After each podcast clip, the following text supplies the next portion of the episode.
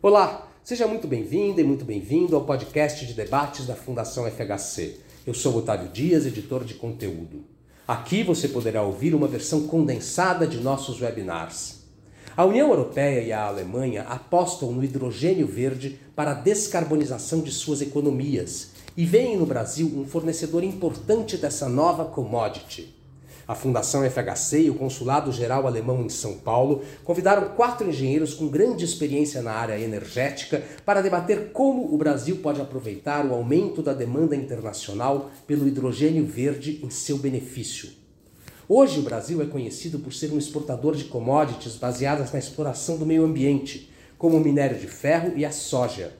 Mas por ter uma matriz energética 85% sustentável, o país tem tudo à mão para se tornar um destaque mundial no desenvolvimento dessa nova tecnologia que vai mudar o mundo, disse Ansgar Pinkowski, gerente de inovação e sustentabilidade na Câmara de Comércio e Indústria Brasil e Alemanha.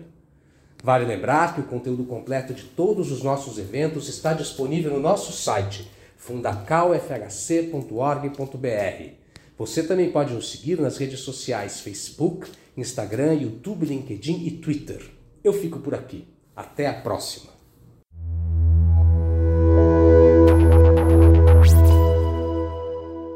Eu acho que é muito importante trazer essa discussão um, sobre hidrogênio verde, sobre descarbonização um, da nossa economia e da sociedade como um todo, para realmente uma ampla, um, uma ampla debate. Uh, e eu já usei agora já uma, uma palavra, eu acho que é importante. Um, hidrogênio verde, ninguém implementa ou pensa em implementar uh, o transform, fazer uma transformação energética uh, grande e dessa amplitude que nós estamos vendo agora a respeito de hidrogênio. Todo mundo poderia ficar feliz com toda a nossa gasolina, com o nosso óleo um, que nós temos, mas a gente tem esse grande tema uh, que está sendo discutido no mundo inteiro e mais intensamente a partir de 2015, quando foi fechado o Acordo de Paris, onde vários países, ou quase todos os países do mundo, assinaram esse acordo, se comprometendo um, ehm, de manter, nem, nem é mais um, manter a temperatura atual, mas estancar praticamente a, o aumento da temperatura em 1,5 graus. Um, e isso só pode ser feito um, através de uma nova forma onde a gente como a gente vê o nosso o nosso consumo de energia que a gente está fazendo.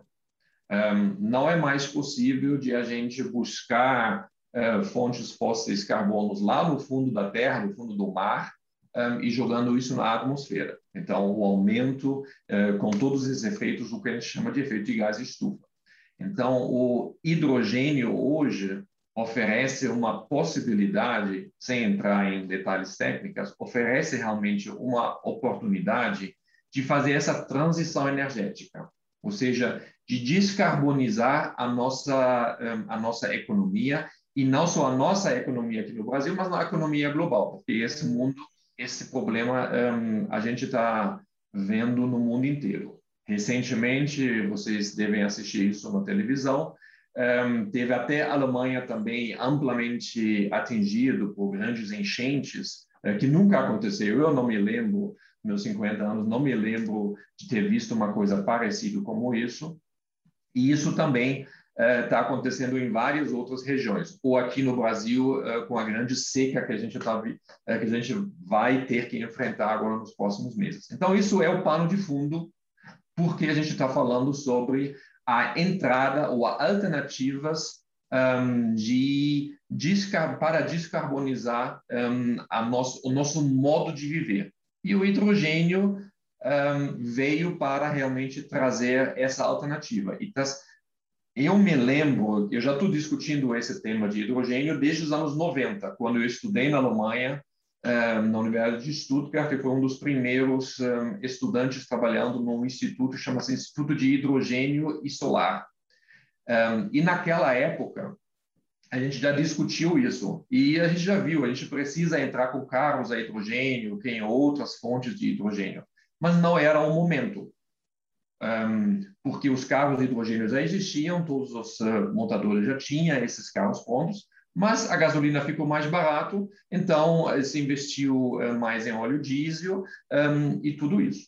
Então, agora está chegando o momento onde realmente a gente precisa discutir isso novamente e o hidrogênio está trazendo muitas alternativas, muito boas, para fazer exatamente essa transição energética um, para a Alemanha e para o mundo inteiro. A Alemanha viu isso e desde 2015, desde o Acordo de Paris, vários países estão desenvolvendo a sua estratégia de transformação energética, de descarbonização ou de baseado em hidrogênio verde. E a Alemanha fez isso um, exatamente um ano atrás, em junho de uh, 2020, onde ela se comprometeu de descarbonizar a sua economia até 2050, com um plano muito detalhado como chegar lá. E isso tem uma influência muito grande, eu acho que para vários países, como também no Brasil. Passamos agora ao Ítalo. Ítalo, eu te pergunto aí com o teu chapéu é, de um alto executivo de uma empresa do, do setor elétrico, né? e, e, de maneira muito direta, por que uma empresa do setor elétrico, cuja base, base fundamentalmente no Brasil é geração é, hidrelétrica, etc.,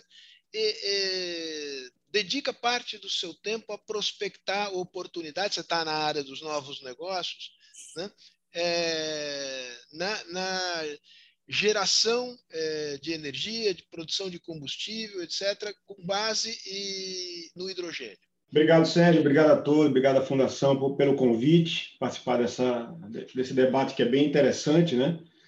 Eu acho que, que como o Ansgar, eu, eu não, não, não, vou na década de 90, mas 2002 para frente, Ansgar, eu, eu comecei a trabalhar no laboratório da Unicamp com o professor Enio Pérez, é, laboratório de hidrogênio na Unicamp. A gente, a gente, naquela época, o primeiro, a primeira célula combustível, né, é, da, lá da Unicamp, a AS, na época, a STET, patrocinou a construção dessa célula. Eu estava fazendo meu mestrado lá na Unicamp.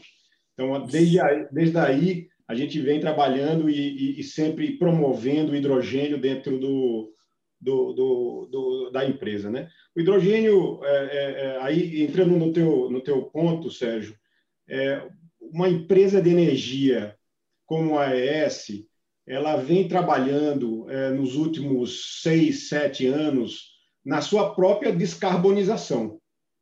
Né? Então, a gente está migrando de, um, de uma empresa, basicamente, que trabalhava muito com, com carvão e com, e com gás natural, para uma empresa essencialmente é, é, renovável. Né? No Brasil, a gente conseguiu, é, muito mais rápido, pela característica do país, é, se tornar renovável é, rapidamente. Outros países, a gente está aí é, em processo de, de, de, de, se tornar renovável. Por exemplo, semana passada, nosso presidente mundial anunciou né, que até 2025 a gente está é, desmobilizando todas as usinas a carvão do Chile, só, para você ter uma ideia, é, e transformando é, esses contratos em contratos renováveis. E isso, é, e isso a, a, nos, no, nos propiciou a entrada nesse, nesse tema de hidrogênio verde. Né? Por quê? A, o custo da energia é, renovável vem decaindo a cada ano, a solar, a eólica, né, tradicionalmente, e, e, e fez com que a viabilidade através da eletrólise de produzir o hidrogênio verde viesse agora à tona, como toda tecnologia, ela tem a sua, a sua caída de, de, de valor, né? como foi o caso da própria eólica, da própria solar. Né? A eletrólise, eu acho que o Paulo pode falar mais lá na frente, a eletrólise é uma tecnologia bem antiga. Era inviável pela, pela questão de, da, do custo da energia. Né? Hoje, essa, essa eletrólise é viável ou vai chegar a ser viável rapidamente, tenho certeza disso, é, a, a, partir do momento que é, o custo de, desse eletrolisador vai caindo. É, e a empresa, obviamente, vê isso como um, um fator energético. Né? Ela, ela ela é, é, é uma linha de negócio, é um agregador de valor para o produto renovável para ajudar a descarbonizar os nossos clientes. É, assim como a gente tem é, é, a gente tem alumínio verde, né? essencialmente produzido por, por, é, por energia renovável, a gente tem cloro verde, essencialmente produzido por energia renovável, a gente pode, pode ter combustível verde, essencialmente produzido por renováveis. Então, essa é a lógica estratégica da, da empresa. É, e, claro, isso tudo, a gente está aí com um projeto no Chile desenvolvendo, é, é, é, um desafio grande. Não é só simplesmente dizer eu tenho um eletrolisador, eu tenho a, a planta, a planta eólica solar e vou produzir hidrogênio verde. É toda uma cadeia de suprimento que tem que ser atendida, toda uma cadeia de, de, de que tem que ser muito ajustada para chegar ao consumidor final eu vou fazer uma violência à ordem alfabética aqui. Vou primeiro ao Paulo e depois ao Gerson, porque eu queria que o Gerson fazesse, fizesse aqui o, o, papel chato um pouco do advogado do diabo aqui. Né? Dá, um, dá um hard time para eles aí, Gerson. Assim, digamos, vai nos problemas, nas dificuldades e tal, né? para a gente ter mais é, convicção das oportunidades, olhar os problemas também. Uh, Paulo, no fundo, para você é, é, a mesma pergunta que eh, eu fiz para o Ítalo. Eu queria que você expandisse um pouco a respeito dos usos possíveis uh, do, do, do, hidrogênio verde uh, como fonte de energia para os processos, para processos industriais. Quer dizer, qual é o alcance substitutivo de outras fontes que ele pode que ele pode ter, né? E, e digamos por que, que o, o, o Brasil, que tem é, uma base de energias renováveis tão ampla, por que, que ele precisa passar pelo, uh, pela uh, eletrólise, enfim? Por que, que digamos, nós não aproveitamos o que já temos? Vou começar então pelo começo da, da, da primeira pergunta, emendo nessa, nessa continuação. É, eu acho que o Ansgar já explorou a questão da, é, da importância da, da, da, transformação climática que está havendo no mundo e como é que o hidrogênio pode contribuir para a descarbonização e para e e o planeta, em última instância. Né? Eu, eu, eu, sempre faço a brincadeira de que não há plano B para o planeta Terra. A gente, enquanto a gente não conseguir, é, é, ainda está um pouco distante a gente pensar em ocupar Marte, nós só temos esse planeta e nós temos que preservar ele e está cada vez mais evidente as transformações que a gente está está sofrendo aqui, né? Agora, quando a gente olha a, a, a pergunta do qual é a importância para o Brasil, é, eu vejo que, além da questão climática, que é uma questão global, eu vejo para o Brasil, para o país, uma grande oportunidade de desenvolvimento e até de reposicionamento é, geopolítico no cenário global. O Brasil não tem sido, uh, ultimamente, é, reconhecido como um país que tem aplicado políticas ou que esteja totalmente comprometido com o meio ambiente. Eu, é, não estou fazendo julgamento de valor, eu acho que essa é uma visão que hoje é, prevalece é, é, é, lá fora. E eu vejo nessa, nessa, no, no ensejo do hidrogênio verde uma grande oportunidade de reposicionamento, porque a oportunidade, a transformação, ela vai ser gigantesca, Sérgio, vai ser gigantesca para dar alguns números para a gente poder entender o tamanho é, do impacto econômico que isso vai trazer na economia. O Hydrogen Council ele estima que até 2050 é, 20% é, de toda a energia é, consumida no mundo ela vai estar sendo utilizada através do hidrogênio verde. Né? Isso deve gerar um mercado de 2,5 trilhões de dólares, que seria algo equivalente mais ou menos à metade do mercado que o petróleo representa hoje. Né? Nós estamos falando de 2050. 2050 é, é, apenas daqui a 30 anos, é muito pouco tempo. Né? É, e por que, que o hidrogênio não, não, ele não entrou antes em cena? Né? Também já foi comentado pelos colegas. É, o hidrogênio verde, que não vai é, ter nenhum, nenhum, impacto ambiental, vai ser totalmente sustentável o uso dentro da, da economia, ele tem uma desvantagem econômica em relação ao hidrogênio que a gente chama de cinza, que é a maneira como ele é eh, gerado hoje majoritariamente através de fontes fósseis, então, majoritariamente é, gás natural e também carvão. Então, uma, uma, pequena parcela de hidrogênio que é usado no mundo hoje, ele vem através da eletrólise, que seria uma, uma fonte sustentável. A grande, 96% vem de fontes fósseis. Hoje, se a gente fosse substituir é, todo o hidrogênio que é utilizado no mundo pelo hidrogênio verde, nós precisaríamos o equivalente a 800 gigawatts de potência instalada de eletrólise para poder fazer essa, essa, essa, transformação. Como ordem de grandeza, né? a base instalada, estou falando números, números arredondados aqui, base instalada do Brasil hoje é de 200 gigawatts. Ou seja, nós precisaríamos instalar quatro vezes todo o parque é, é, de energia brasileiro, quatro vezes, para poder só apenas é, mudar o hidrogênio atual que é consumido para hidrogênio verde. Eu não estou falando de novos usos, que é o objetivo final aqui. Né? Agora, por outro lado, temos um desafio enorme no mundo, porque se hoje você pegar, por exemplo, a ThyssenKrupp, a empresa líder na, na tecnologia de, de, de, eletrólise no mundo, nós temos hoje instalado, nossas décadas de experiência, 10 gigawatts de eletrólise instalado no mundo. Nós somos de longe a empresa que tem o maior parque instalado. Eu falei de 10, o mundo tem um potencial, é, de, eu falei de 800 gigawatts, só para poder substituir o hidrogênio é, é, cinza. O mundo estima, estima-se que até 2050 nós, nós vamos precisar de 3,3 terawatts ou 3.300 gigawatts até 2050 para poder atingir os nossos objetivos é, é, do, do Acordo de Paris. Então, 3.300 é aquilo que a gente estima que vai ser necessário em 2050. Hoje, a empresa que mais fez isso no, nas últimas décadas no mundo tem 10 GB instalado. Então, aí a gente vê o potencial e, ao mesmo tempo, o desafio técnico de desenvolver toda a cadeia de fornecimento para é, essa nova indústria. Né? Por outro lado, eu vejo que o Brasil possivelmente é o país que tem. É, é, é, difícil a gente dizer quem vai ter o hidrogênio verde mais barato do mundo, mas em todas as análises que são feitas, o Brasil está entre os países que vão ter, devem ter o custo de hidrogênio verde mais barato do mundo. Né?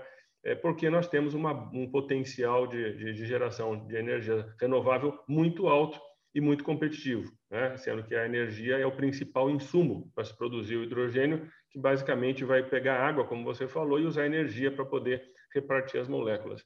Então, o Brasil tem um potencial muito grande.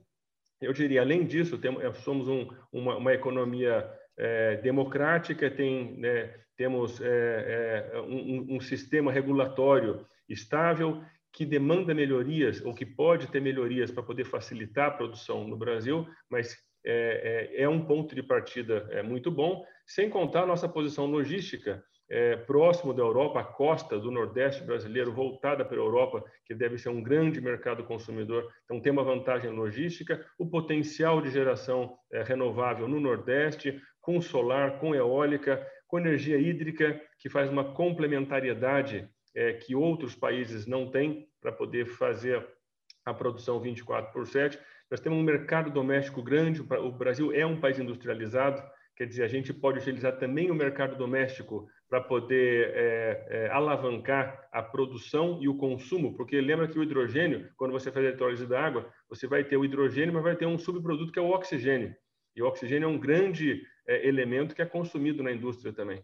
Então, o fato do Brasil ser um país que tem uma indústria própria também é um outro elemento que favorece a participação, o, o uso é, o posicionamento do Brasil como um grande potencial. Então, em suma, para não estourar o meu tempo, eu vejo uma grande oportunidade para o Brasil no sentido de é, é, provocar um grande desenvolvimento econômico é, e, ao mesmo tempo, reposicionar o país na questão é, geopolítica no que tange ao seu posicionamento ambiental. Muito bem, Paulo. Como todos perceberam aqui com a sua extraordinária competência com números, você é engenheiro. né? Aliás, todos aqui são engenheiros. Com, com, né? Eu sou a exceção, imagino que o Gusto seja outra exceção. E isso explica um pouco porque, na contramão da história aqui, hoje nós formamos uma espécie de clube do Bolinha, que não é o, o tom geral, não é a formação é, natural da, dos, dos, seminários da Fundação Fernando Henrique Cardoso é que, infelizmente, ainda no mundo das engenharias, ainda tem um, um, uma defasagem que espero seja rapidamente superada na participação das mulheres. Alguém vai me dizer se você procurar, tivesse procurado melhor, teria achado eu já faço aqui a autocrítica e assumo, assumo a, a, responsabilidade. A Fernanda já me deu uma pancada aqui com toda a razão, tem toda a razão. Mas, é, Fernanda, você há de convir comigo que nessa área ainda é uma área é, de dominância masculina, mas logo, logo será superada. Ela, a Fernanda da FGV Energia. Boa, Fernanda, eu, eu mereci tomar essa, tomar esse puxão de orelha. Gerson, que é outro engenheiro. Gerson, é, traz os problemas aí. É, como diria, como diria, eu lembrei da Dilma, é, porque é, curiosamente com aquele negócio de armazenar vento, né? Que é uma, é, é uma forma de armazenar vento não dá, mas armazenar energia na forma de hidrogênio eu aprendi que é possível. E para lembrar da Dilma outra vez, que tinha aquela mania de é preciso, eu, eu não gosto da metáfora, mas é, é, é preciso espancar os projetos.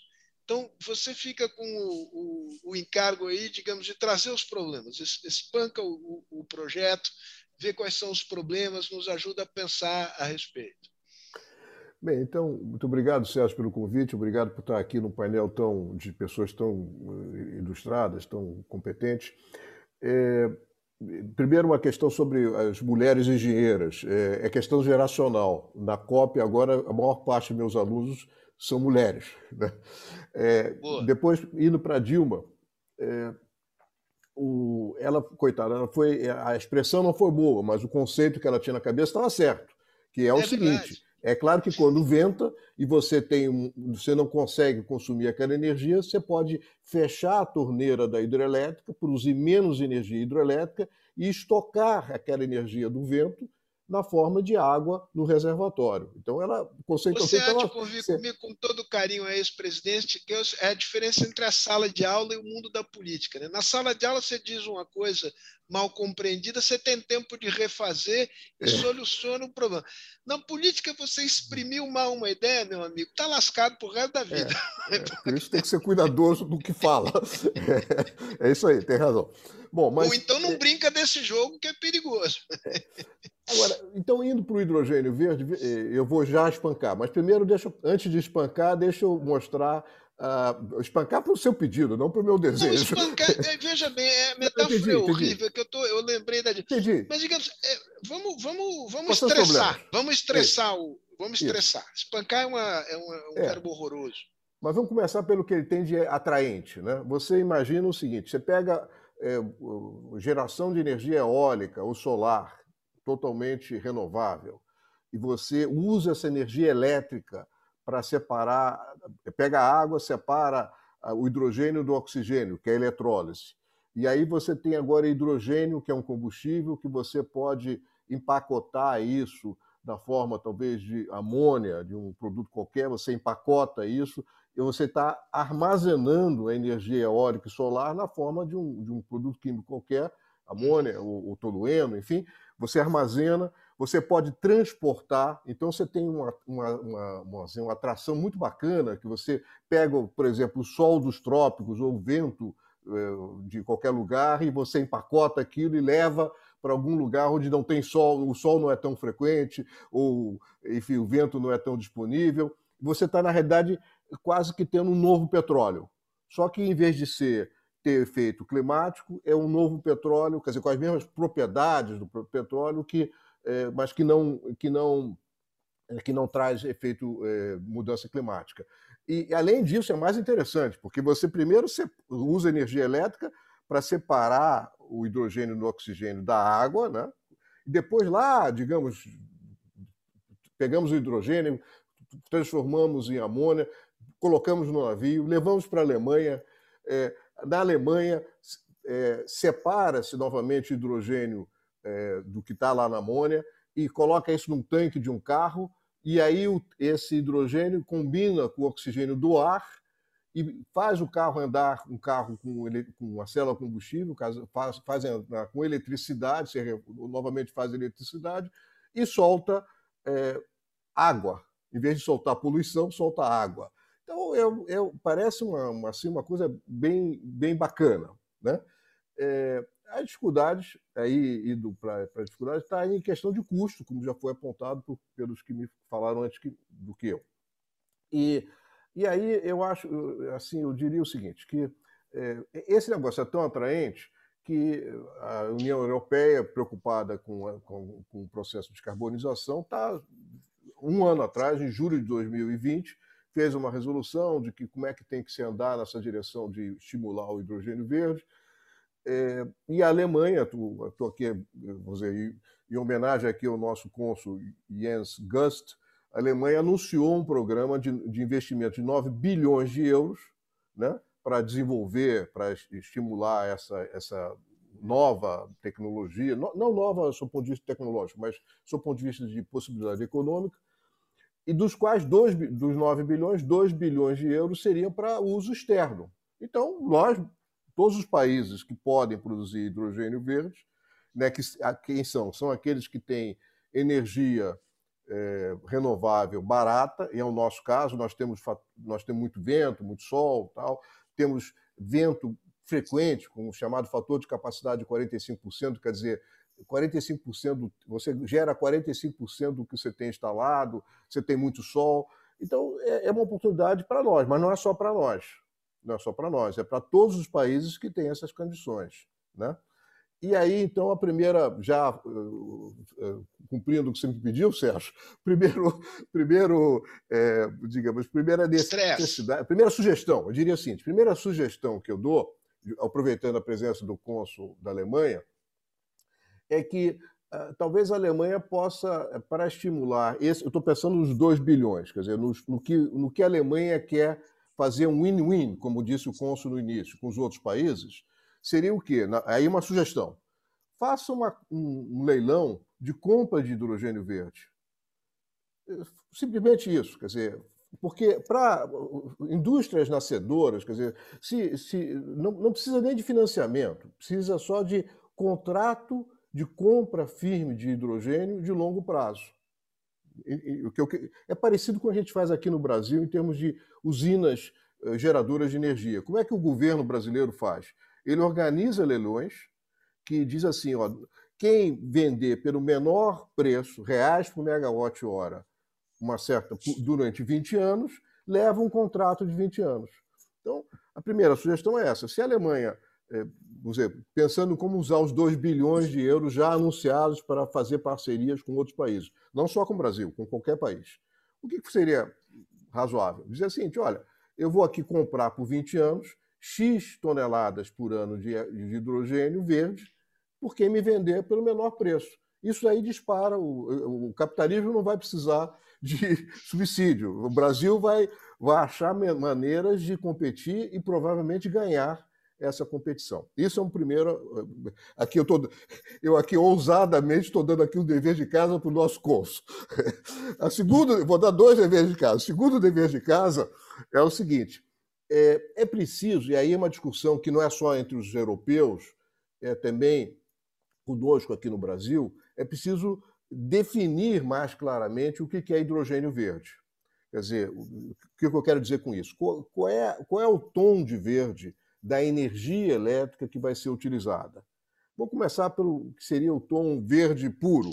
Você tem uma planta de eletrólise, aquela que separa hidrogênio, usa água para separar hidrogênio do oxigênio, e você tem do lado ou um parque eólico, ou um parque eh, solar, ou ambos, uma mistura de dois. Né? Esse ali tá, é uma fábrica que, que usa o sol, o vento e transforma em hidrogênio. Ok. Não tem dúvida que esse é o verde puro. Bom, mas se você tiver vento em vários lugares e você quiser fazer a planta de eletrólise num, num lugar que não é, não está no mesmo lugar que o vento, não está no mesmo lugar que, que o sol, você pode transmitir essa energia por linhas de transmissão. Então, isso também é aceitável. Né? E o Brasil, e você também tem hidro, energia hidroelétrica, e o Brasil tem uma enorme é, vamos dizer, potencial de competição, exatamente porque nós, se, se uma planta de eletrólise for instalada no Brasil, nós conseguimos rodar ela quase 24 horas, quase, porque nós temos muitas fontes renováveis que se completam solar, eólica e hidráulica. Hidráulica também é renovável, graças ao ciclo hidrológico. Bom, e aí, naturalmente, é, é, os europeus terão preocupações legítimas dizer o seguinte: não adianta você me vender a sua energia renovável e você atender aos brasileiros com uma energia não renovável. Quer dizer, tem, tem que ter uma discussão sobre esse assunto. Quer dizer, mas, mas o que eu quero dizer é que é preciso abrir essa discussão técnica e dizer qual é o tom de verde que se aceita. Quer dizer, possivelmente, assim como ouro, 24 quilates, tem, 20, tem ouro de diferentes purezas, você pode ter hidrogênio de diferentes purezas. O que interessa é o efeito final de você disponibilizar hidrogênio na Europa e descarbonizar a Terra, a Terra como um todo. Então, nós poderíamos achar meios de fazer isso. Bom, para terminar, Sérgio, em relação ao Brasil. Bom, você quer falar, Sérgio? Eu... Não, não, não. Se quiser, se quiser um fecho rapidinho, senão você volta uh, e fala sobre uh, o Portugal. Você conclui. Não, você me diz, se for rapidinho, você... faz agora, senão deixa para depois. Não, só dizer o seguinte, que a água é uma preocupação nossa, né, brasileira, mas que não é uma coisa assim que me assusta muito. Quer dizer, para produzir um, um, milhão de um quilo de, de hidrogênio, você precisa de 9 quilos de água. E esse, essa relação de custo de, é possível, não, vamos dizer, não é algo desprezível, mas não é um problema insolúvel. Absolutamente não é insolúvel. É, é, é perfeitamente possível ter água para fazer isso. Muito bom. Gerson, você de fato é o, você é o nosso Beckenbauer, né? Porque eu te passei uma bola quadradíssima, você matou no peito e saiu jogando. É, é impressionante. Eu vou trazer aqui perguntas das pessoas que, que estão nos assistindo. Eu noto que o Ítalo caiu, é, saiu. É pena até porque o embaixador do Chile, o, o Fernando Schmidt, acabou de me mandar um e-mail dizendo ah, essa é uma questão central para o Chile, que tem uma geração é, muito baseada no carvão e, e, e, a AES tem plantas, plantas no Chile. Mas vamos em frente, aqui torcendo para que o Ítalo possa se juntar novamente a nós. Eu trago perguntas aqui que são, vão na mesma direção do, do Paulo Squares e do Rodrigo Simonato que tem a ver com a possibilidade de utilização para o processo, me perdoem se há uma imprecisão técnica, de eletrólise, de energia uh, proveniente da, da queima da biomassa. Né? No fundo é o seguinte, é, é, o setor sucroalcooleiro é um setor muito importante no Brasil. Né? Tem, tem lugar para esse player uh, no jogo ou, ou não? Essa é a primeira, primeira pergunta. Eu vou lançar outras, aí vocês apanham uh, uh, as perguntas que cada um quiser responder. A outra pergunta, que vem do Emílio Hoffman Gomes Neto, é, é a pergunta a respeito de a, a utilização que o, o, o, hidrogênio verde pode ter é, na cadeia, e em particular na cadeia de transportes. Então, aviões e navios. Né? Isso é uma quimera ou não é uma quimera? vai na mesma direção a pergunta da, da Thelma, que é uma das pessoas que. Há uma, uma maioria também de homens aqui nos assistindo, mas há mulheres que é, não só fazem perguntas, como, com justa razão, me puxaram a orelha aqui. Olha, que bom que o Ítalo está voltando. E a pergunta dela é: em, qual é o estado da arte é, da logística de transporte do hidrogênio? E aqui eu não quero falar do estado da arte no mundo, Quero falar da Estado da Arte no Brasil. Quer dizer, o que, que teria de haver de investimento em logística para uh, a gente aproveitar essa oportunidade? Vamos começar pelo, pelo Ansgar. Uh, Ítalo, uh, obrigado pela volta aqui. Deixa eu te dar um resumão. Para variar, faltou energia com essa chuva. Ah, pô. Pois é, olha aí, você viu a famoso é, Casa de Ferreira espeto de pau. Né? Espeto de pau, sério. Espeto de pau.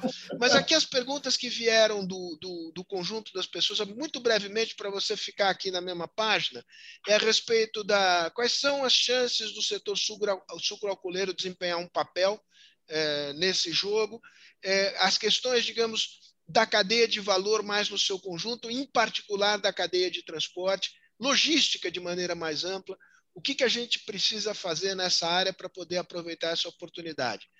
Ansgar, uh, entra no jogo aí, tem essas perguntas do público, pode pegar a que você quiser ou retomar algum ponto que tenha sido lançado uh, aqui no debate anterior. Bom, muitos assuntos. Posso pegar a bola lá atrás e um, fazer o gol, mas. Um, Faz o jogo, é, exatamente. Aqui tem que ter essa é improvisação. É, mas a gente está fazendo um jogo em conjunto, então vou começar a driblar e depois eu passo a bola para os outros. Então tá é, bom, dá dois dribles e toca. Exatamente. Um, Eu gostaria de responder rapidamente essa pergunta do, do Gerson um, a respeito um, de incentivar a compra e venda de hidrogênio. Um, e o Gerson, eu, eu, posso dizer que a Alemanha ouviu as suas preces. a Alemanha, a sua sugestão está sendo realizado pela Alemanha atualmente. vai haver, está sendo construído uma organização, uma, um, uma forma, uma forma como uh, comprar o hidrogênio e como gerar uma competição entre os países. Uh, isso exatamente através de leilão. Eu acho que esse, eu posso dizer, essa forma como foi construído é, foi construído através de pessoas que viveram durante um tempo no Brasil e conheceram até essa, essa é, questão do leilão de energia limpa é, que vocês têm, ou que nós temos aqui no Brasil, e certamente se espelharam um pouco nisso. Então, o que vai acontecer? Vão acontecer, vão acontecer leilões onde a Alemanha vai comprar energia hidrogênio verde, depois eu entro o que é verde, mas hidrogênio verde, um, a partir de um certo preço definido no leilão, durante e com uma garantia de compra eh, de, de longo prazo, vamos dizer, de 10 anos. É, obviamente que esse preço vai ser maior do que o preço que você compra hidrogênio cinza gerado através de fontes fósseis no mercado. Mas essa diferença, esses o que você falou, mais ou menos esses, de grosso modo, tá? Esses 2 milhões, por exemplo, que você 2 eh, bilhões eh, de euros, está sendo investido exatamente para cumprir essa essa diferença. Tá? Então, com a expectativa de, ao longo do, de incentivar essa, a, a, criação de hidrogênio verde e, ao longo do ano, diminuir essa diferença cada vez mais. Né? Então, eu acho que isso é um modo muito interessante, não investir em modelo CAPEX, em, uh, em, em fábricas ou produções, mas incentivar a produção, a venda e a eficiência da geração de hidrogênio verde. O segundo drible que eu vou fazer é a respeito exatamente disso um, de, de, hidrogênio verde. O que é verde? Né? Eu acho que a geração de hidrogênio, eu consigo gerar hidrogênio em várias fontes. Eu acho que o Paulo sabe isso muito bem. Um, hoje, a eletrólise está sendo usado para um, a produção de cloro.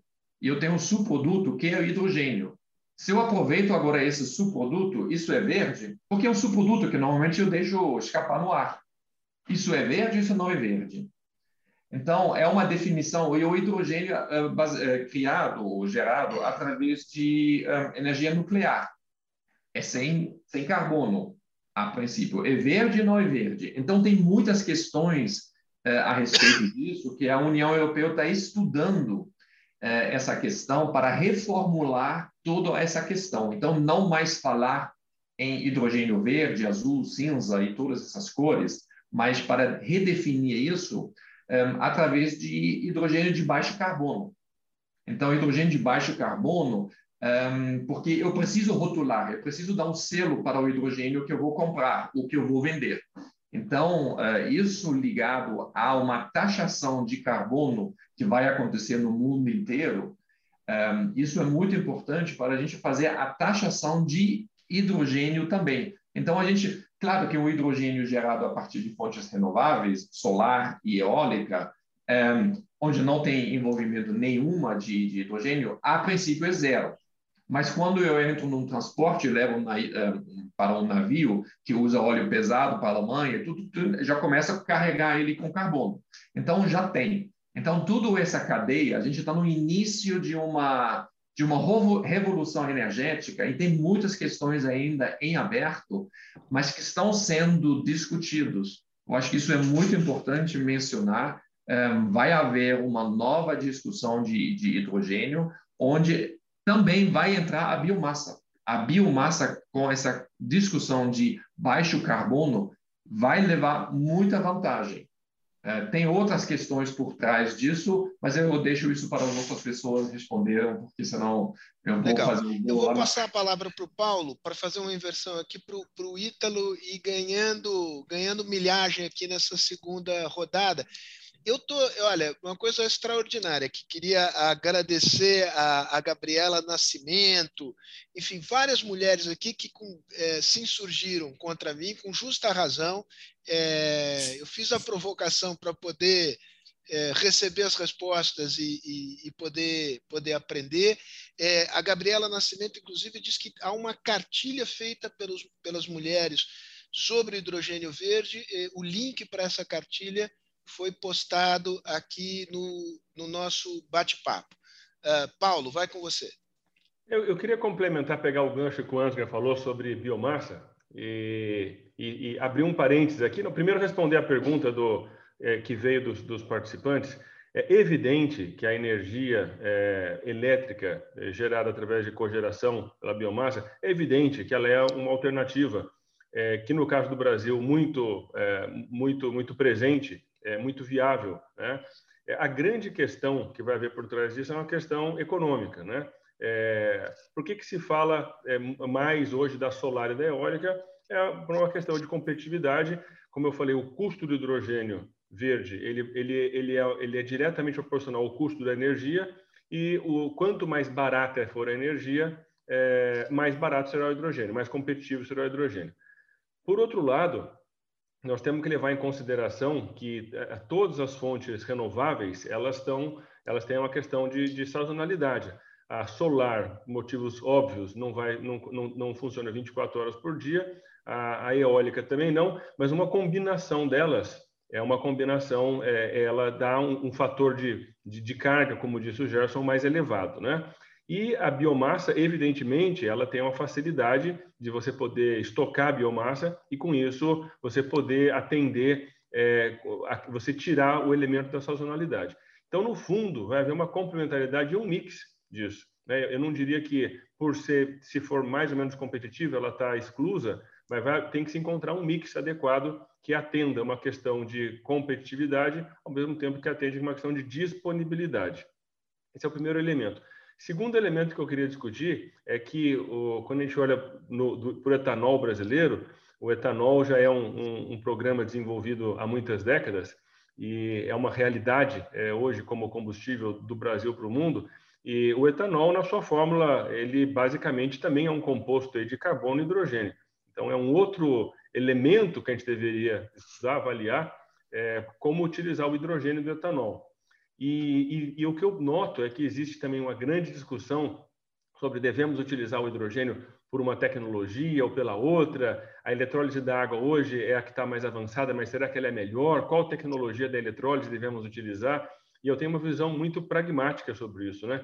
Eu não vou repetir os números que eu falei no começo da, da, da minha abertura, mas é, a demanda pelo hidrogênio ela é gigantesca. Ela é gigantesca.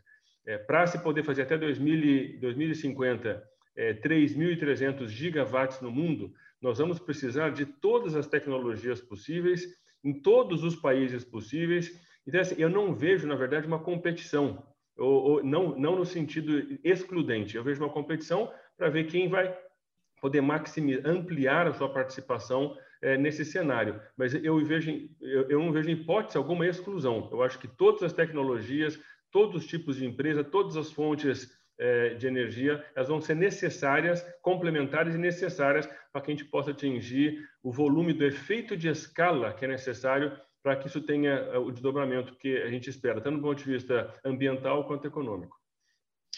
Uh, deixa eu aproveitar, eu vou passar a bola para o Ítalo. Eu vou eh, na, na, na, jogada eu vou, digamos, passar uma bola que me foi ajeitada aqui pela Daniela Chiaretti do valor, que é, é não apenas a, digamos, a competição ou complementaridade entre diversas fontes de, de energia, mas é, entre países. Quer dizer, quem podem, quais são os países que competem? Vamos fazer uma coisa Brasil-cêntrica.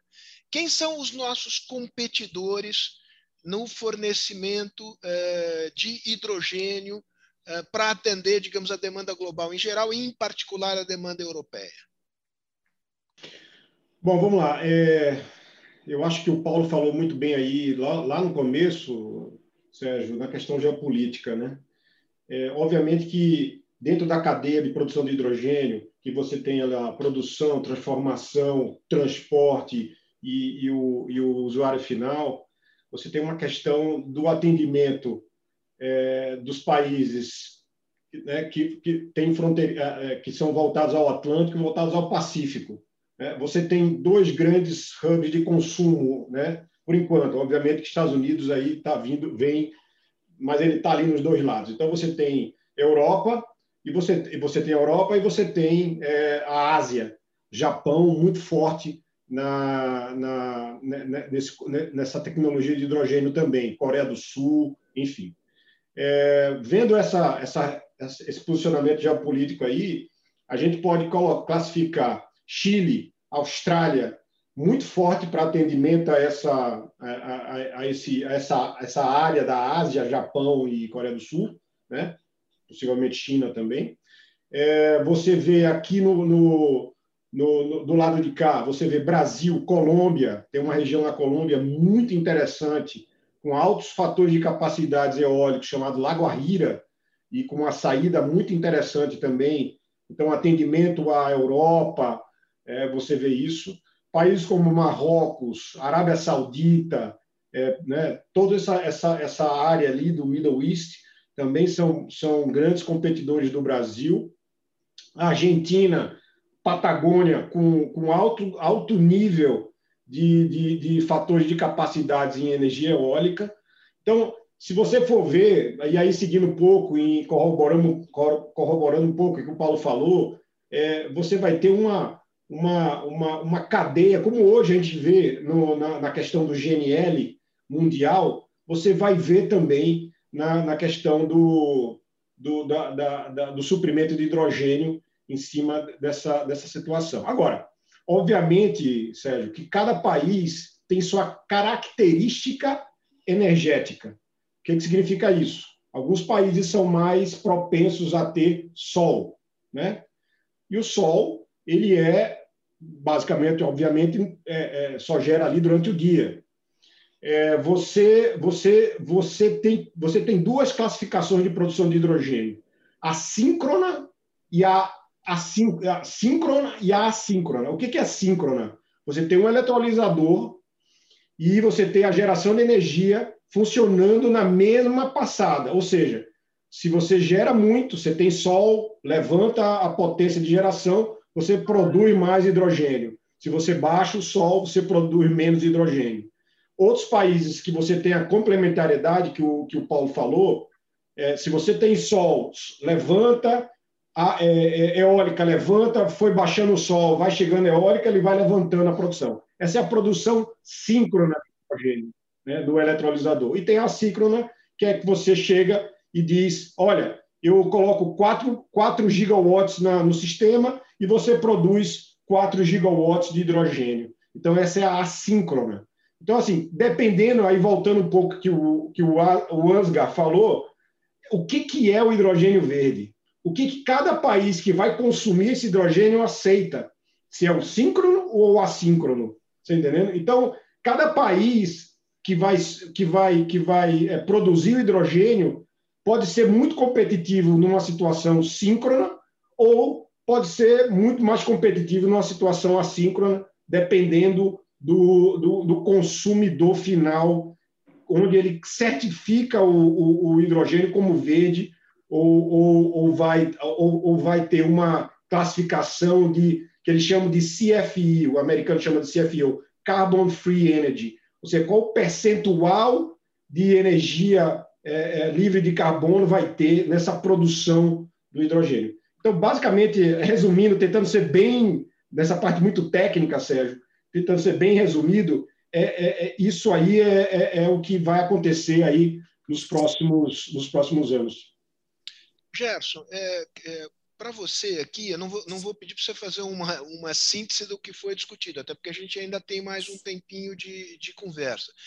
Mas houve, é, é, é há novos elementos na mesa para pensar a questão, digamos, da estruturação de um mercado, né? um pouco usando aquela tua metáfora, que, digamos, há uh, ouro com diferentes uh, uh, níveis de pureza, quilates, a precificação é diferente. É, é, queria que você voltasse àquele tema de como é que você vê a estruturação desse mercado e a capacidade do Brasil de atender e ter um diferencial, uh, digamos, não só de custo, mas também de, de, qualidade na produção desse hidrogênio e incorporando duas dimensões nessa discussão que são dimensões que nos foram trazidas aqui por várias pessoas. A qualidade da nossa, da nossa logística e a qualidade dos nossos recursos humanos. Quer dizer, nós temos recursos humanos, tecnológicos em sentido amplo, mas humanos é, em particular, para responder é, a esse desafio, oportunidade que nos é colocado pelo hidrogênio verde? Começando pela essa última questão, é, temos recursos humanos, não, não, não é essa, vamos dizer, a fonte de preocupação.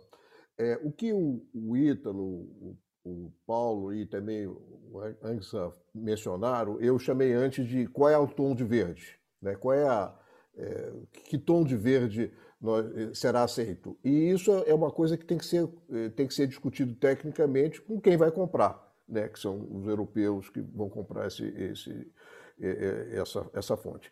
Alguém nos perguntou sobre biomassa, e o Paulo já explicou bem, a biomassa é, é uma fonte renovável, portanto não há por que alguém imaginar que não tem cabimento, que, que não é aceitável o hidrogênio produzido por ela. E ela tem a vantagem de ser estocada, tal. De igual maneira, de igual maneira, nós temos é, a hidroeletricidade, a energia elétrica produzida da água, é renovável. Sabe, Sérgio, eu me lembro quando eu era diretor-geral da ANEL, a ministra de Minas e Energia, novamente a Dilma, está presente aqui na nossa discussão.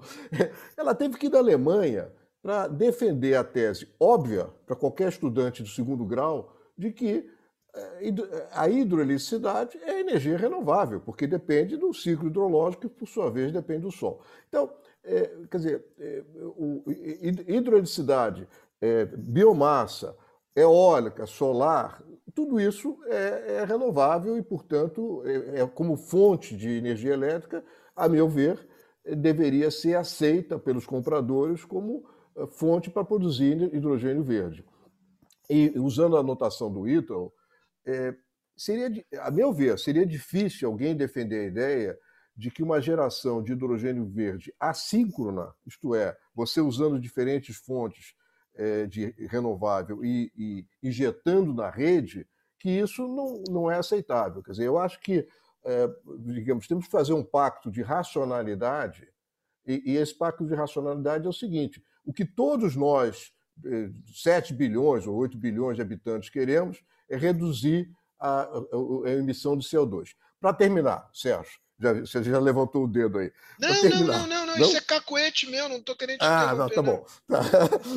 Então, é, é, colocando novamente o chapéu que você é, me colocou aqui de, de, crítico, de advogado do diabo, é, penso que países é, de, em desenvolvimento que, que podem é, encontrar uma fonte importante de atividade econômica exportando hidrogênio verde para a Europa, enfim, e, e, talvez usando aqui também, mas isso a gente é uma outra discussão. Temos também espaço para usar o hidrogênio verde no Brasil.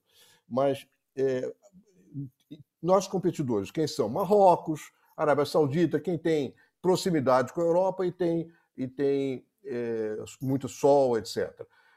Chapéu de advogado do diabo. No passado, nós já tivemos oportunidades de ganha-ganha com a Europa e com os Estados Unidos, que não foi utilizado exatamente no tema biomassa, que foi um dos temas levantados.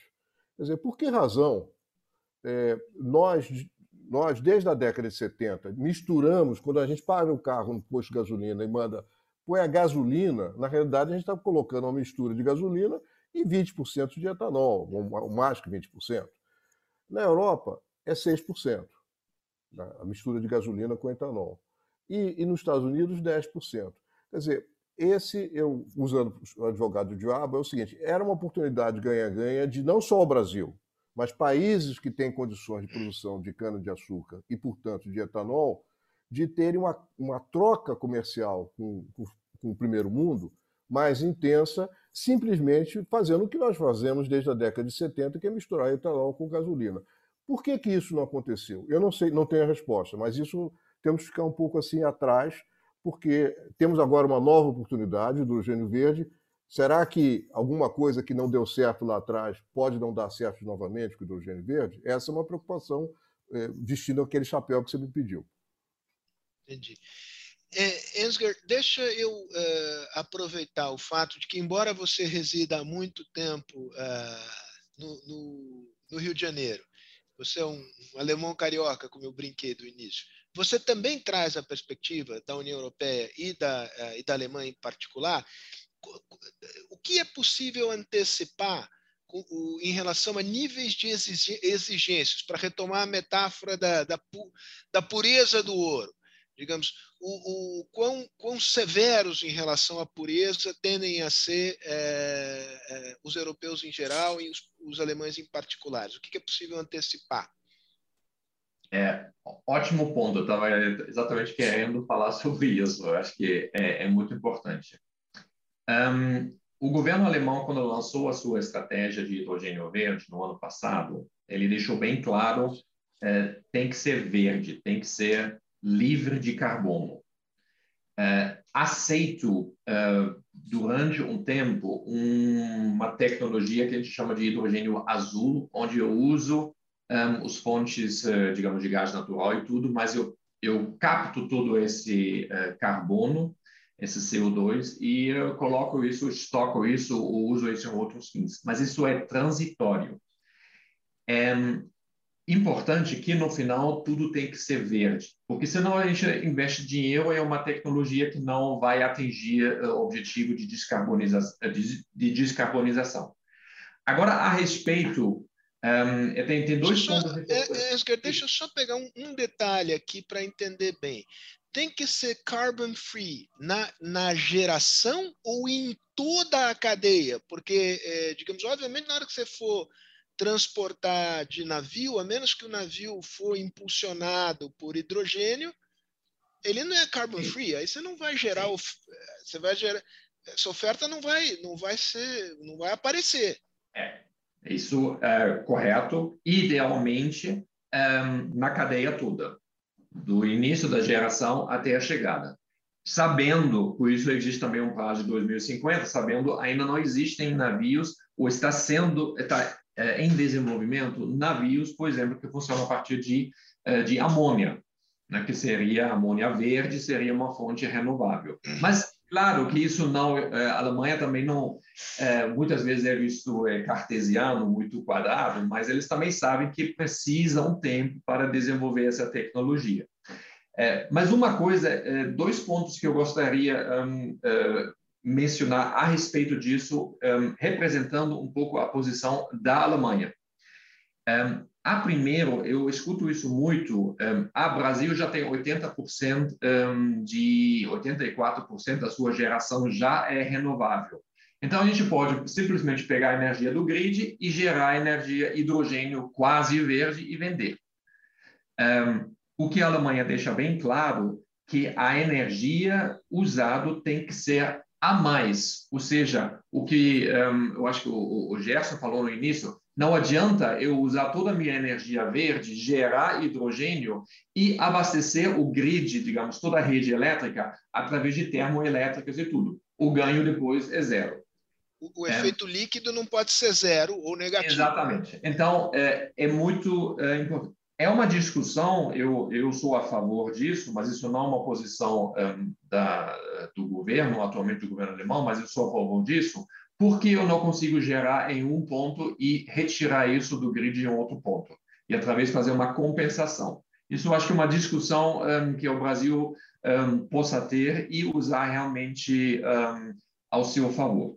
O outro ponto, através de biomassa, eu acho que também existe um ponto muito interessante a, respeito da biomassa. O Brasil tem um enorme potencial de biomassa que eu defendo. Eu acho que etanol é, é um casco de hidrogênio, um casco de energia que é, pode ser transportado muito mais fácil do que, por exemplo, amônia ou em outros lugares.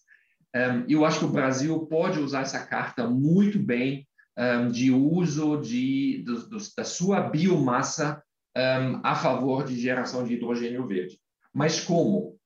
Quando a gente olha, eu acho que existem dois mercados que a gente precisa olhar. Quando a gente quer atender o mercado externo, ou seja, vender o nosso hidrogênio verde, a gente precisa atender um, as demandas, digamos, os requisitos um, internacionais. Verde tem que ser verde.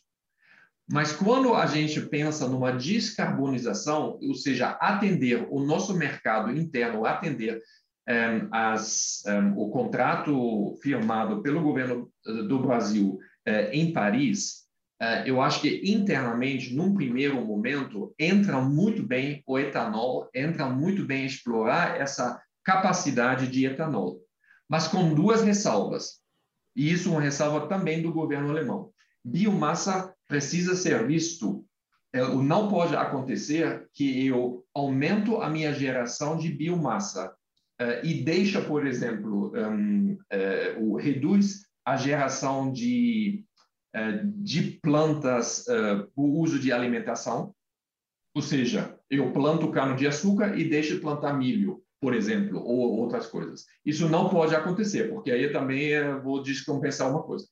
O segundo, o que também entra numa discussão muito forte atualmente, digamos, no mundo inteiro e o Brasil em foco, um, o que precisa ser um, evitado que eu aumento a minha área de plantação uh, em prol de geração de biomassa para geração de hidrogênio, porque isso vai levar a uma discussão um, na Alemanha, na Europa como um todo, um, uma discussão de, um, de Amazonas, de desmatamento e algumas coisas assim. Então, o, o governo uh, brasileiro, digamos, o Brasil precisa ficar muito atento a esses dois pontos e atender isso.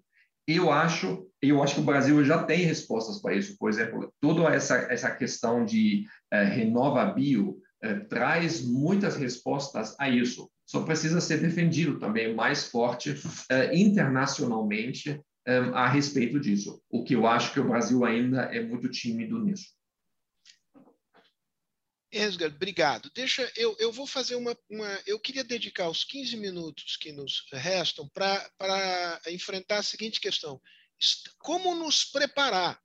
Né? Digamos, eh, eu, eu creio que, digamos, o governo foi, digamos, se auto-instou a apresentar um plano nacional do, do, do hidrogênio verde, as diretrizes.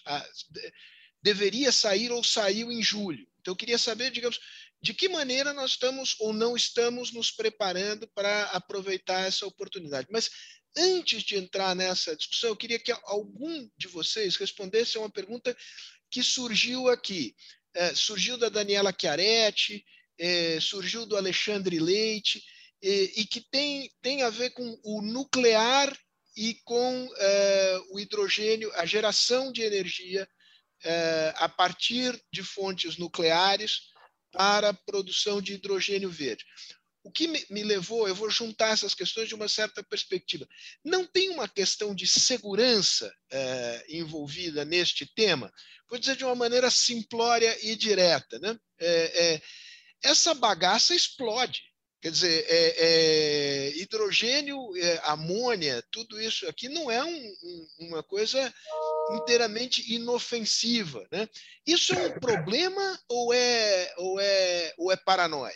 É, Sérgio, eu acho que assim, a questão da nuclear é muito mais uma questão política do que técnica hoje. Infelizmente, nós experimentamos vários acidentes na história da energia nuclear e, e quando ocorre um, um, evento, ele, ele é muito triste. Né? E o último evento grande que nós tivemos no Japão, em função de um, de um, de um, de um maremoto, quer dizer, uma, uma situação natural que você não consegue evitar, é muito difícil você você você ser a prova de bala nesse aspecto. E quando isso ocorre, a perda é muito grande e o impacto político é muito grande. Então, eu acho que é, é uma discussão menos técnica e mais política uhum. sobre o uso ou não, mas é uma opinião é, particular minha né, nesse aspecto. Né? Em relação ao hidrogênio e o derivado dele que é amônia, e para quem não quem não sabe, a amônia ela é praticamente feita de hidrogênio mais o nitrogênio que existe no próprio ar. Então, ela é um produto é, químico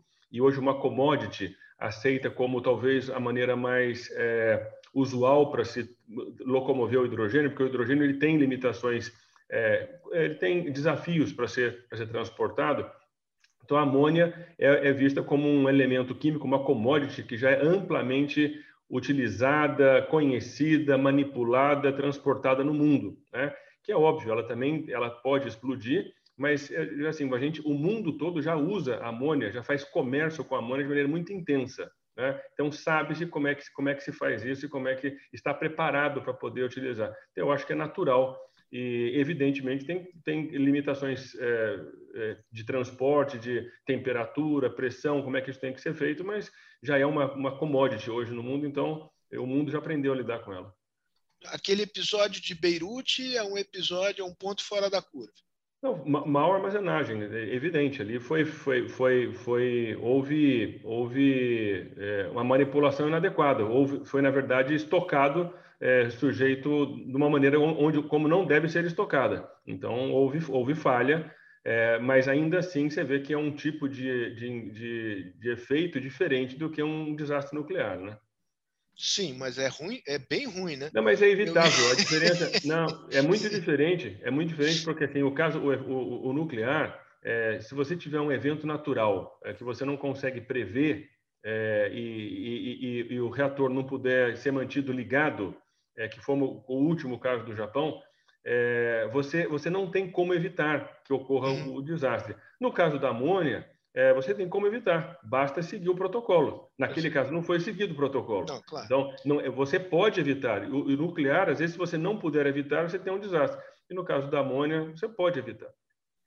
Muito bom. Gente, olha, é... o Carlos Henrique Brito Cruz, querido amigo, está na Inglaterra, me, me, com, com, ironia diz gasolina mal estocada também exatamente, é, é verdade tem toda exatamente. a razão meu, o meu papel aqui é me valer da minha ignorância para fazer perguntas impertinentes, mas que você sabe, está na cabeça das pessoas. Óbvio, Quando esse assunto não. me chegou, foi logo depois do episódio de Beirute. E uma das minhas fontes de resistência mesmo foi dizer: opa, opa, pera lá, pera lá, que história é essa? Me conta direito.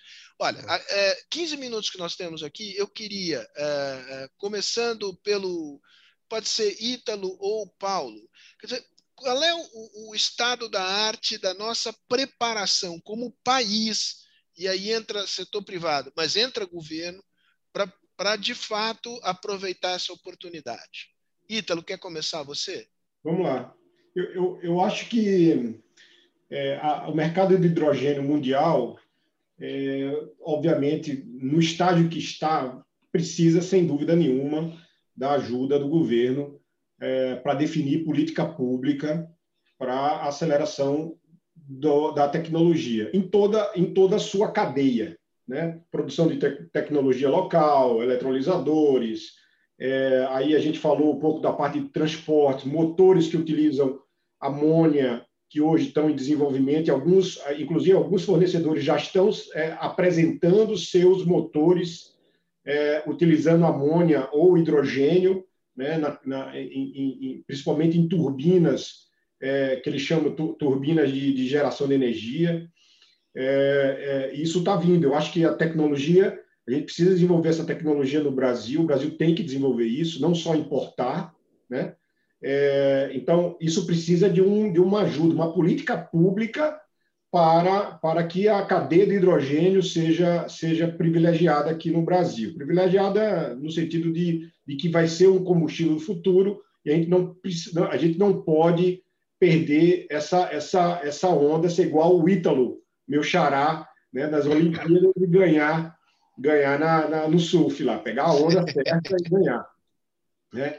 É, então, é, Sérgio, essa é, uma, essa é uma questão bastante interessante, é que a, a, a gente já tem experiências do passado pro álcool, né? É, Renovabil, e tudo isso aí são, são bons projetos, mas que, infelizmente, é ele vem, vem, vem, e de repente ele, alguma coisa acontece que destoa e a gente acaba, acaba é, virando. Quem não, quem não lembra de que todos os carros a álcool, a gente tinha um Opala álcool, de repente te dizia o que, que eu vou fazer com esse Opala álcool? Eu preciso agora transformar em gasolina, né? Então, Sim, eu, tive situação... um, eu, tive um, Fiat álcool 147, o primeiro, levava uma meia hora para pegar de manhã. Exato, exatamente, você tem que bombar ali a gasolina para poder.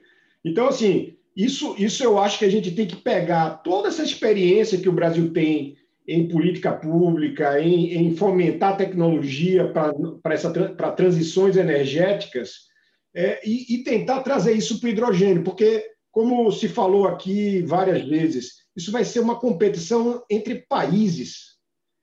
E, notoriamente, existem países é, muito mais produtivos e, né, e, e muito mais focados que o Brasil. A gente não pode ficar atrás desses países dentro de uma, de uma economia de hidrogênio, uma economia baseada no hidrogênio. O Brasil tem que mostrar que tem gente competente, que tem tecnologia, que tem, pode desenvolver aqui e, e, e desenvolver uma cadeia produtiva do hidrogênio para ser realmente competitivo é, é, nesse mercado que vai ser, é, como disse o, o, o, Paulo aí, 2030, 2040, cada, cada um desses, dessas décadas vão ser estágios de, hidrogênio, de, de, de transformação da economia do hidrogênio é, é, é, dentro do ambiente, vamos dizer assim, comercial mundial, de comércio mundial. Então, eu acho que a gente está próximo, tem tem política para energias renováveis que a gente pode utilizar dentro da política do hidrogênio,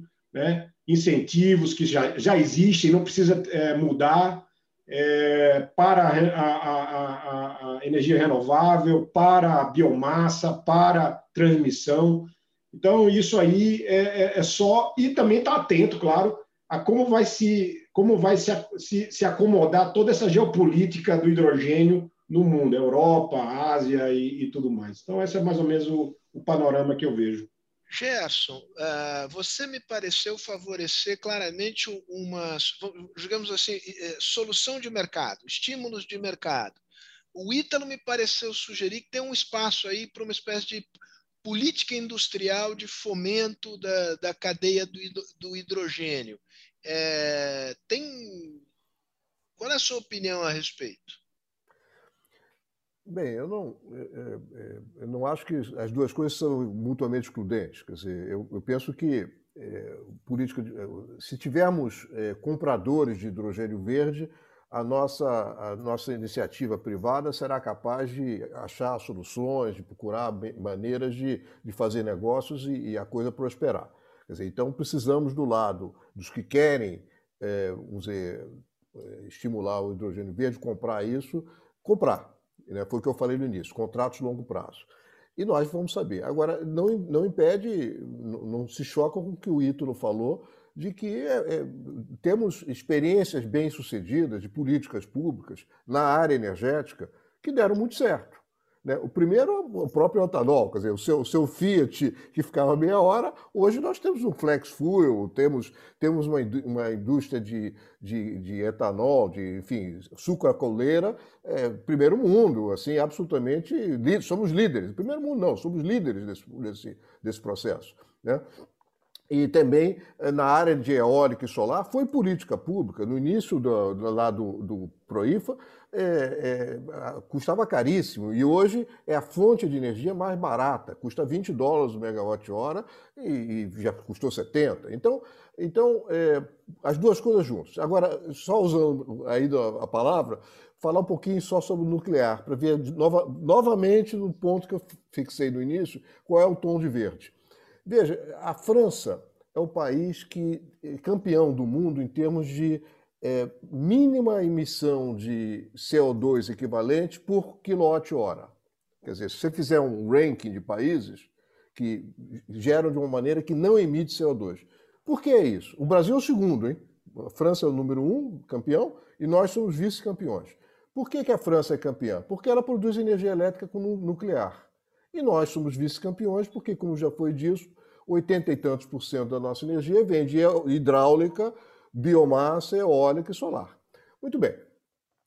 Agora, imagine a seguinte situação: imagine que a França resolva usar energia nuclear para produzir hidrogênio verde. Isso é aceitável? Esse, o, o, o mencionou essa, essa, dúvida. Isso é aceitável ou não é aceitável? Aí digamos que não seja aceitável, porque não é renovável. É, é nuclear óbvio que não é renovável, mas não emite gases de efeito estufa. Então, qual é, o, qual é o limite? Ele já tinha falado sobre essas questões. E aí, digamos que não se aceite. Agora, por que razão, então, a Alemanha aceita a energia elétrica produzida pela França, produzida por nucleares francesas? Quer dizer, onde é que, onde é que ficam. É, é preciso que a gente tenha definições muito claras e, e repito o que eu falei no início, a meta, a função objetivo é diminuir o número de, a quantidade de gases de efeito estufa no mundo. E temos que achar todos o, quais são, o que é aceitável de hidrogênio verde que leve a isso. Né? Ponto. Muito bom. Esger, uh, eu queria que o Paulo fechasse aqui eh, eh, na mesma questão, mas Engels, o seu, o seu nome foi mencionado e eu posso te dizer em teu socorro que não dá para imaginar que a Alemanha tenha, em relação aos demais países, o mesmo tratamento que dispensa a França. Né? A história e a geografia importam, né, Gerson? Não, não dá. Mas, Ensger, é, a, palavra é tua para responder o que o, que o Gerson disse.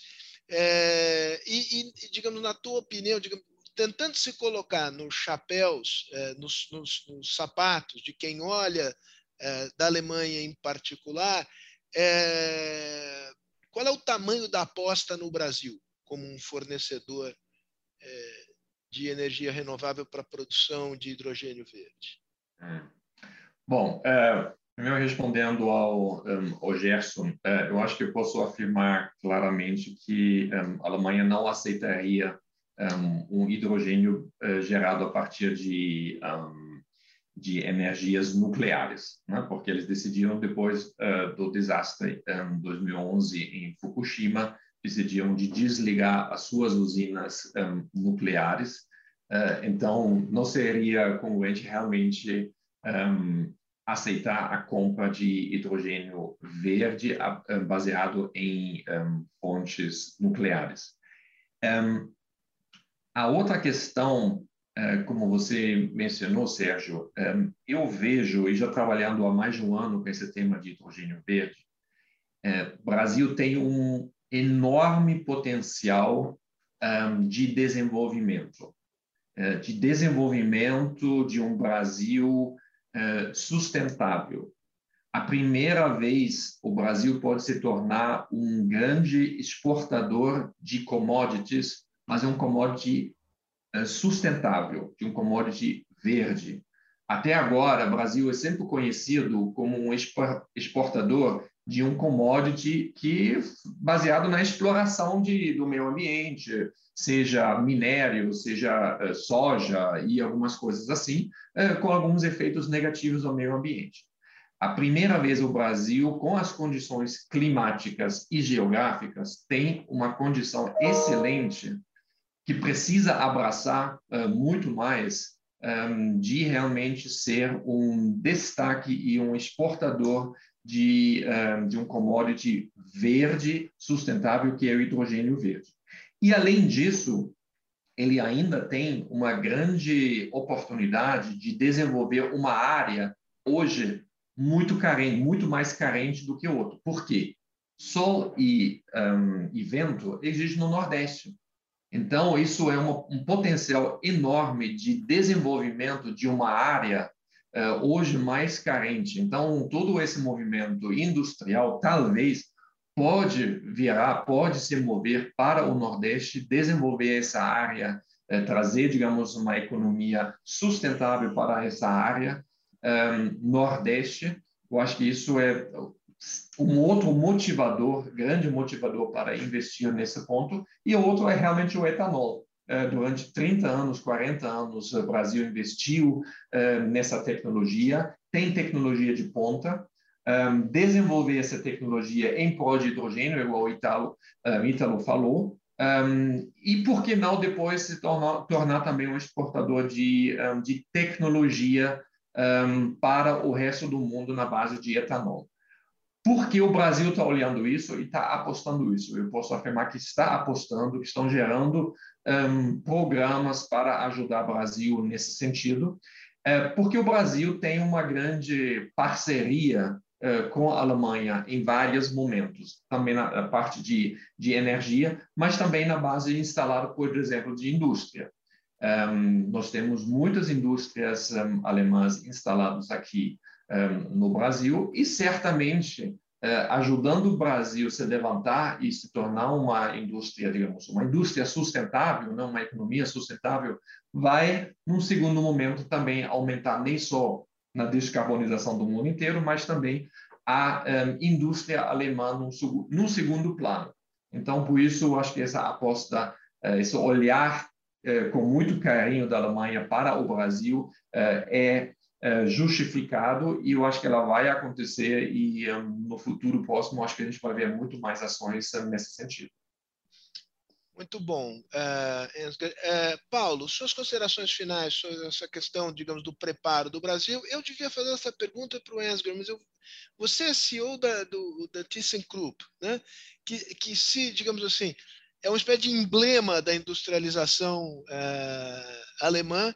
Lembrar que o Brasil, no estoque de capitais no Brasil, a participação alemã é muito importante, europeia, juntar todos os países europeus a maior participação de capital estrangeiro no Brasil, no estoque de capital estrangeiro. É, isso é uma, uma alavanca que nós podemos utilizar em nosso favor é, para, é, digamos, seja via fundos públicos, seja via setor privado europeu e alemão, é, utilizar a nosso favor é, neste projeto? É, obrigado pela pergunta, Sérgio. Eu, eu diria o seguinte, é, é sobre essa questão específica, a ThyssenKrupp, é, ela tem dois, ela tem, que é a empresa que eu, que eu presido hoje, ela tem dois, dois vieses de, de interesse de conexão com o hidrogênio verde. Primeiro, que, de fato, como produtores de aço, é, a ThyssenKrupp ela faz muita emissão de CO2 para ser bem honesto sobre isso, a ThyssenKrupp sozinha, ela é responsável por 7% das emissões de carbono na Alemanha.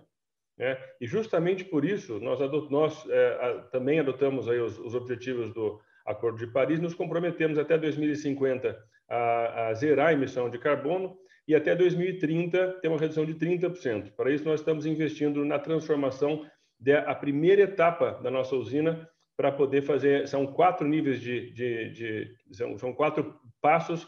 É, já tem um investimento hoje em, em andamento para introduzindo hidrogênio verde na produção do aço, ter a geração do aço, produção de aço verde, e com isso até 2050 conseguir zerar as emissões.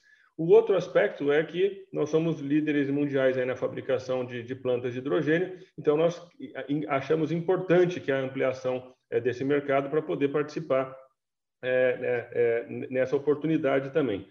Quando a gente fala na questão do governo, como você falou, do, da solução de mercado, eu, eu, eu compartilho da visão tanto do Ítalo quanto do, do Gerson.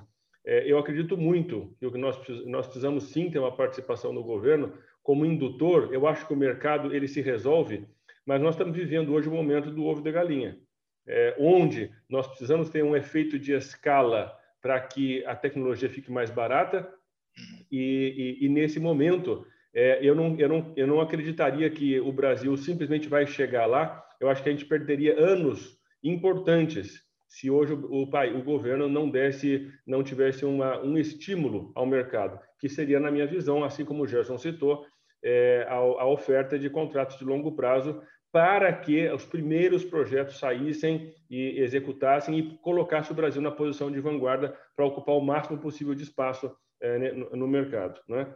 É, acredito também que nós temos que pensar numa questão de regulamentação, a questão da energia. O fato que foi citado aqui do assíncrono, assíncrono, é, é importante ter uma regulamentação que favoreça é, é, hoje o uso do sistema instalado, sistema de transmissão e distribuição de energia, para que isso não onere o hidrogênio verde.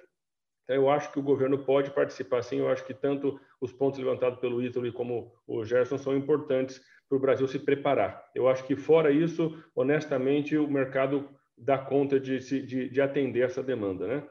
E talvez dois comentários finais. Como eu disse antes, eu vejo que a questão sobre países, é, tecnologias, as empresas, eu acho que é uma discussão que a gente deveria.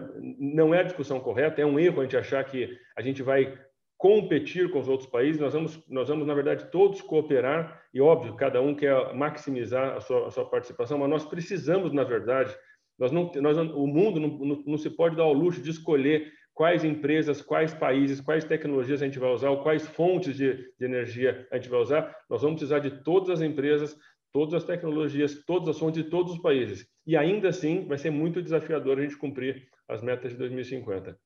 E por último, como houve bastante discussão a respeito da questão de diversidade, eu também coloquei no chat aqui do, do, da, da, nossa conversa, é, para as mulheres que estão participando, tem um, uma iniciativa chamada Women in Green Hydrogen. Então, quem é, todas as mulheres se manifestaram aí a questão sobre esse tema, eu deixo a dica aí para quem se interessar é, conectar, tem o link, pode se pode se engajar né, né, nessa comunidade.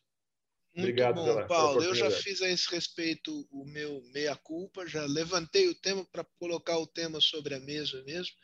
E ótimo, aprendi, aprendi muitas coisas aqui, entre elas o fato de que tem uma participação feminina muito superior à que eu imaginava é, nesse, nesse campo. Fico, fico enfim, é, positivamente surpreendido e a surpresa é proporcional à minha ignorância prévia. Então, ao mesmo tempo que peço, peço desculpas, eu, eu agradeço. Olha, eu acho que a gente avançou, eu pelo menos, a, da minha perspectiva, acho que a gente avançou muito na discussão. Eu faço votos para que esse seja um dos eixos, um dos eixos, não é o único, né, que permita uh, ao Brasil e a relação entre o Brasil e, e, a União Europeia evoluir de maneira mais uh, favorável nos próximos anos. Né? com a União Europeia e com, com, com a Alemanha eh, em particular. Nós estamos passando um momento muito difícil, oxalá ele seja transitório. Eu acho que nós temos um horizonte para trabalharmos dos dois lados do Atlântico, setor privado e setor público, numa direção muito construtiva. E aí, Ansgar, eu, eu faço aqui, é, reforço aqui o, o, que o Gerson disse. É, eu acho que é, é extraordinário o, o, sentido de direção e o propósito da, da União Europeia, a estratégia vai na direção correta, mas é, ela implicará alguma flexibilidade no seu timing, né? porque para que de fato, de fato ela gere é, atração do lado da, da demanda que seja, uh, inclusive do interesse é, da própria União Europeia. Dito isso, eu queria agradecer imensamente aos, aos quatro participantes e, em particular, na pessoa do cônsul-geral em exercício, Jans Gust, ao apoio que recebemos desde a origem desse seminário do Consulado-Geral da Alemanha em São Paulo sem mais delongas, acho que podemos agora tratar da nossa energia almoçando. Então, um abraço grande. abraço. Obrigado, obrigado a todos. Abraço. Obrigado. Um abraço, obrigado. Até logo.